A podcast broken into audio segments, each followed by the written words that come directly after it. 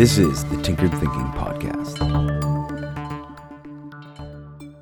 Episode 697 Negative Extrapolation.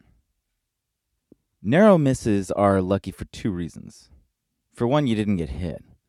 But the second reason is you are given the opportunity to extrapolate negatively and imagine what the situation would have been like had it been much worse. This might sound more depressing than lucky, but the second step to imagining a worse incarnation is the ability to figure out how to prepare for it.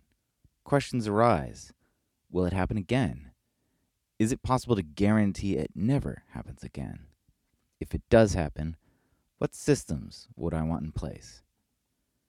This ranges across all sorts of things, from a scraped knee after a bicycle accident while not wearing a helmet to a destabilizing virus that doesn't have a really high mortality rate.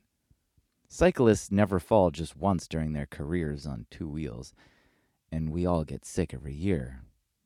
The first situation is pretty easy, and it's often advice we get from parents wear a helmet, don't ride when the roads are slick, pay attention to those gravel patches. But the second, that of viruses that can run through populations, opens up a potentially strange and productive land of thinking. Does my business have the ability to hibernate for months on end without dying? Why are my family and friends so far away from one another? Perhaps I have another reason to keep healthy. Do alternative energy sources seem even more advantageous now?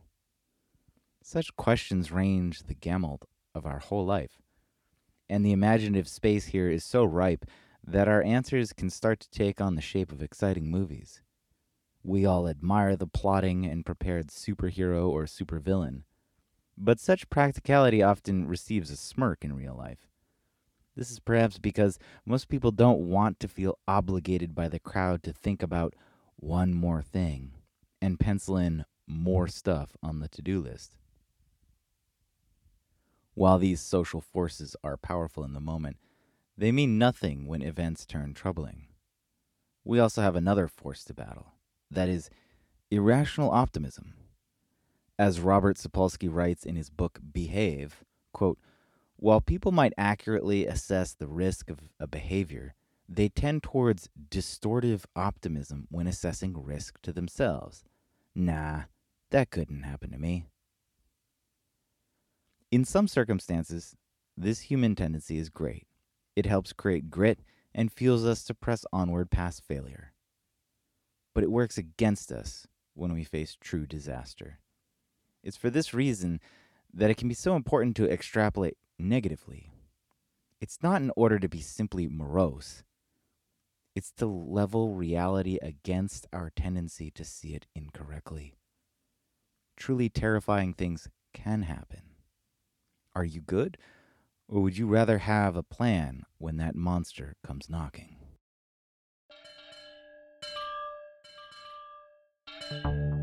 This is the Tinkered Thinking Podcast.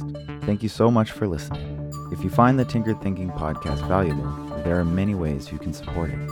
You can review it on iTunes, you can share it on social media with your friends, you can blog about it or discuss it on your own podcast, or you can support it directly, and you can do this on the support page at tinkeredthinking.com. Both one time support and monthly subscription support options are available. Thank you for your support of the show. It's listeners like you that make all of this possible. Any feedback or questions are always welcome, so feel free to reach out. And until tomorrow, remember to be careful about the context.